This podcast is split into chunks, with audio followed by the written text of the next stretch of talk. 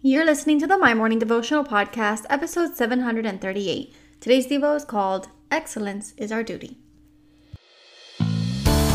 Hey, I'm Alison Elizabeth, a faith filled, coffee obsessed baker from Miami, Florida.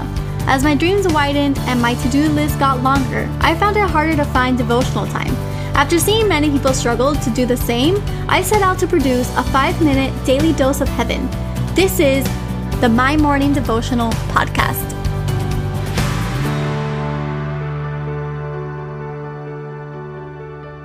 Good morning, everybody. Happy Wednesday. Welcome back to another episode of the My Morning Devotional Podcast.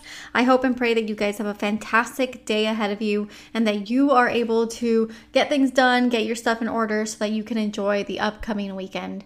Now, if today is your first time tuning in, welcome. My name is Ali, and what we do here is pray together every day, Monday through Friday. And this is what we like to call our five minute daily dose of heaven. And so this month we've been looking at the different foundational truths that we find in our faith so we can hold on to our faith when things happen in our lives. And so today we're going to be talking about that we are called to be generous and we're called to be good stewards of what we've been given. And so we are reading out of 1 Peter chapter 4 verse 10 and it says, "As each one has received a gift, use it to serve one another as good stewards of God's varied grace." I labeled today's devo, excellence is our duty. And the reality is that excellence is our duty because God is an excellent God. And I was listening to a podcast the other day and the and I can't remember what podcast it was, but he said that God wants us to be excellent, meaning he likes it when we work hard and we establish his name. Now the key word there is that we are establishing God's name, not our name. So when we work hard to establish a name for ourselves, we become dangerously close to becoming an idol. So to be excellent means to do things with the most respect and always giving God the glory. Now, the parable of the master uh, with the coin shows us the importance of doubling the resources that God has given us. It shows us that we cannot just bury the gifts given to us. We need to use them and we need to go into the world to use them. So, the question that we have today is what has God given you? What resources and gifts do you tend to bury? What could you do for the betterment of the Lord and His people? Whether that's in your career, in your home, in your finances, in your hobbies, in your ways of communication, what do you have available that you can give to another person to help spread the vision of the kingdom?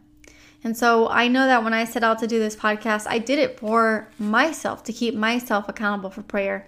I didn't do it to establish a name for myself. And I've tried many different businesses in the past to establish a name for myself. I've always considered myself to be an entrepreneur. But it wasn't until I did something that God nudged me to do for Him that it became successful. So I use this show as an example of that. We tend to want to do things for ourselves, do things for our families, but we leave God out of the situation. Now, when we bring Him into the gifts and the tools and the resources that He's given us, and we do it to glorify His name, something great comes out of it. And now here we are three years later, we're celebrating a global community, close to 2 million downloads. And it's an honor to pray with you guys every single morning. So I hope that today you use your gifts and your talents, you use the calling that God has given you, and you do something with them to glorify the Lord. You do it to double your resources, to expand the kingdom, to expand the people that get to learn about the goodness of God. So, in your day to day, just pray that one, you have the ability to connect with your Father, but two, you thank Him for the gifts and the resources that He's given you because you are unique and you do have a calling in your life. And it does play a role in this big, beautiful journey of establishing the kingdom of God here on earth. So, the prayer for today. Father God, I thank you, Lord, for this Wednesday. I thank you that each one of us have unique sets of skills, resources, and gifts.